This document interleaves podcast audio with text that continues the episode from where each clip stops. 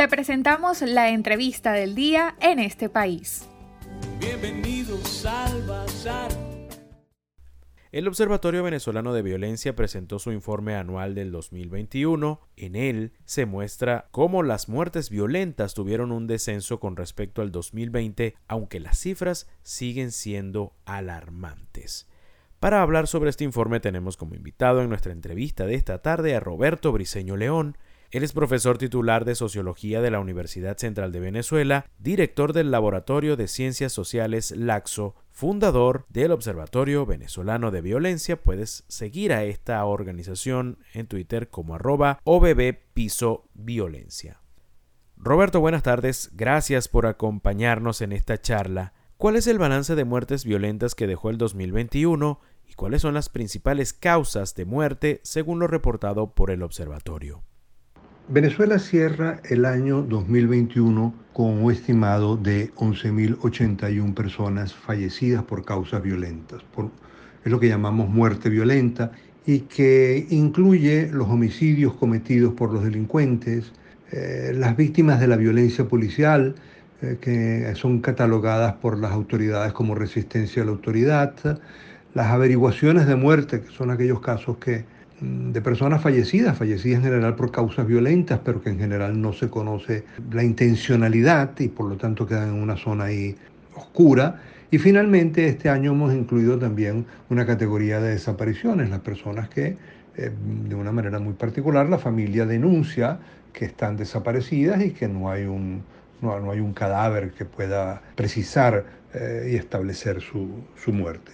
Eh, esas cuatro categorías que suman esas once mil ochenta y una personas, que es el cálculo que hacemos eh, en el Observatorio Venezolano de Violencia, que como sabes eh, está integrado por diez universidades nacionales y que en este momento eh, tenemos oh, presencia en quince estados del país, universidades públicas y, y, y privadas. Ese estimado, eso nos da una tasa de cuarenta punto nueve muertes por cada cien mil habitantes. Esta tasa de cuarenta punto nueve muertes significa una, una reducción en relación a, las, a la tasa que teníamos el año pasado, pero de cualquier manera mantiene, coloca a Venezuela como el país más violento de América Latina junto con Honduras. Las estimaciones realizadas a final de año por una universidad y por nuestros colegas en Honduras daban una cifra igualmente alrededor de la, una tasa alrededor de cuarenta. Sí, seríamos, continuaríamos estando entre los países más violentos de América Latina, que es decir, los más violentos del mundo. En ese informe se asegura que la reducción de la mortalidad violenta en dos mil veintiuno se debe al deterioro en las garantías de los derechos humanos. ¿Cómo se explica esa paradoja? Realmente sí es una paradoja, porque uno pudiera pensar y uno desearía decir, caramba, la reducción de las muertes violentas en el país, de la violencia, es el resultado de unas mejores condiciones de vida, de un mejor estado de derecho, de que la ley, la, la policía protege más a las personas, de que uno puede salir con más facilidad, hacer negocios, movilizarse en el país. Bueno, todas esas cosas buenas que los venezolanos quisiéramos que pasaran, pero lamentablemente no es así. Lamentablemente la explicación que podemos dar es, es contraria, es exactamente el contrario. Lo que ha sucedido en el país es una reducción de las oportunidades para el crimen. ¿Qué, qué, qué llamamos en, en sociología reducción de las oportunidades para el crimen? Bueno, que los delincuentes ya no tienen un botín fácil al cual puedan acceder, a lo cual puedan llegar, y, y entonces sencillamente ya no les es, digámoslo así un poco paradójicamente, ya no les es negocio entrar en los robos. Bueno, y eso quizás se puede entender muy claramente con lo que fueron, fueron, han sido los robos de los bancos. En Venezuela ya no se roban bancos, y no se roban bancos porque sencillamente para los delincuentes no tiene sentido robar un banco donde no hay billetes, donde los billetes no valen nada. Entonces, estos cambios en las oportunidades del crimen ha dado una diferencia importante. Entonces, bueno, el crimen se ha movilizado a, a, a ciertas áreas específicas, a ciertas zonas eh, como las zonas mineras, a concentrarse en el, el tráfico de drogas, es decir, eh, a concentrarse en la extorsión, pero de grandes eh, empresas. Bueno, que ahí, ahí, ahí se han ido dando cambios que, que, que llevan a eso, ¿no? Hay un segundo nivel de explicación que es uh, sociológica, que damos y que es um, bastante demográfica, y es que eh, en Venezuela ha asistido una inmigración muy grande, como, como saben todos tus oyentes, y, y todas las familias lo han experimentado en sus comunidades, en sus barrios, en sus uh, urbanizaciones, han, han, han experimentado esa inmigración. Bueno, esa inmigración puede estar una estimada de unos seis millones de, de habitantes. El estudio en COVID que hizo la Universidad Católica, que es un estudio bastante detallado, ese estudio mostró que poco más de la mitad de los que han migrado están entre los quince y los veintinueve años, es decir, son jóvenes. Eso significa que la mitad de esos seis millones, es decir, tres millones de los emigrantes que han salido son jóvenes. Eso es muy normal en las, en las corrientes migratorias.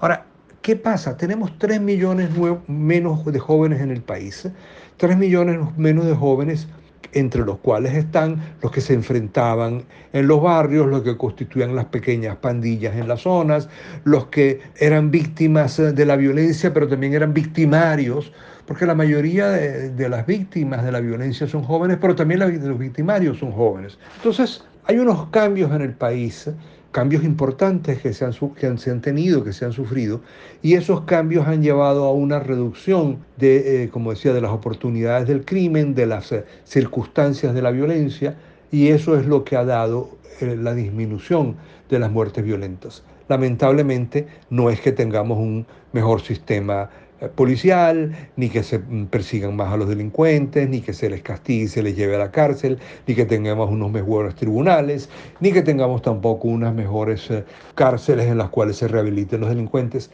Todas esas cosas buenas que los venezolanos deseamos que pasaran y que quisiéramos que pasaran en el país, lamentablemente no son la explicación de la reducción de las muertes violentas en el país.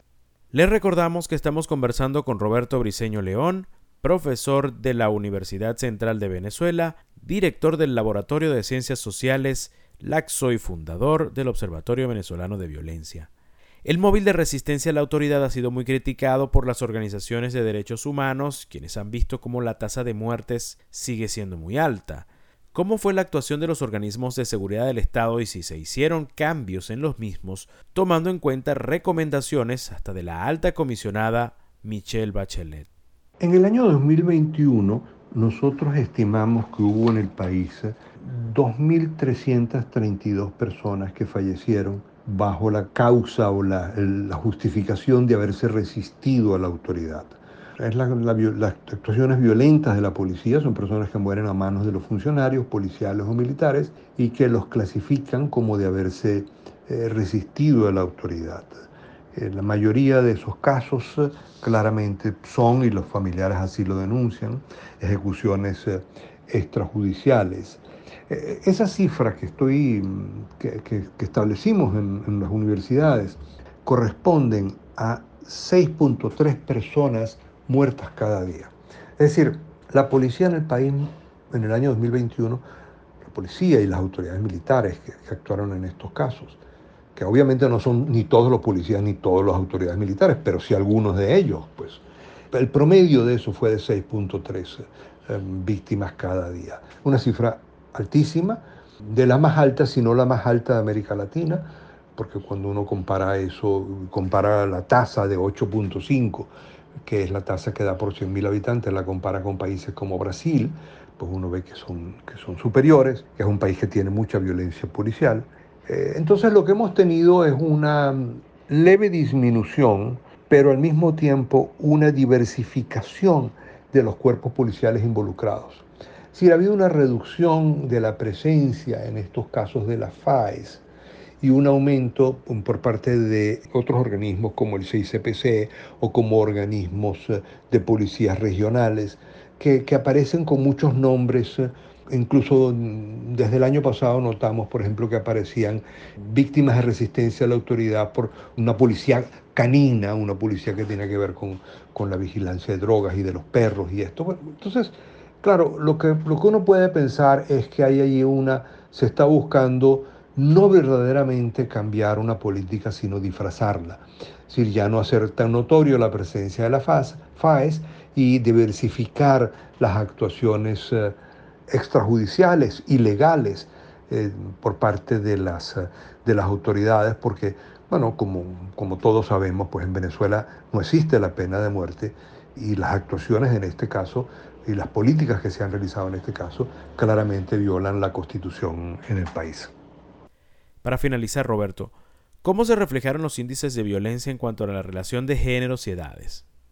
Hay dos patrones que se mantienen en relación al, al género, al sexo y a la edad de las, de las víctimas, que se mantiene desde varias décadas, pero que presentó en el año dos mil veintiuno algunas pequeñas uh, variaciones.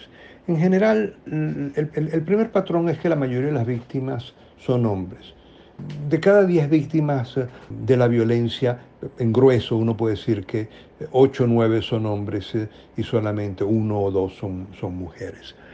Es decir, hay una, una masculinización muy fuerte de la violencia, tanto en las víctimas como en los victimarios.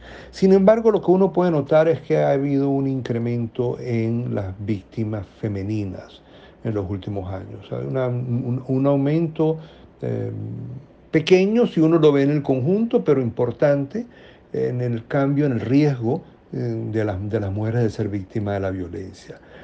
El otro cambio que hemos podido ver con la edad, la mayoría de las víctimas están entre los quince y los treinta años, las víctimas de la violencia. Eh, sin embargo, bueno, hay, hay, hay detalles muy particulares en los cuales hay inclusive menores de, de doce años que son víctimas tanto de, de homicidios como de resistencia a la autoridad, lo cual a uno le resulta extraño que un niño pueda ser, la muerte de un niño de sus manos de los cuerpos policiales pueda ser realmente calificado como de haberse resistido a la autoridad de esa manera, ¿no? De una manera que significara riesgo para las propias autoridades, que es lo que pudiera haber justificado una actuación violenta de su parte. Estamos muy agradecidos por la participación en nuestra entrevista de esta tarde con Roberto Briceño León, profesor titular de Sociología de la U C B y director del Laboratorio de Ciencias Sociales LACSO. También es fundador del Observatorio Venezolano de Violencia. Para conocer más del programa En este País, visita nuestras cuentas en redes sociales, en Twitter e Instagram como arroba En este País Radio, en Facebook En este País Programa Radiofónico y en la página web en este país punto info.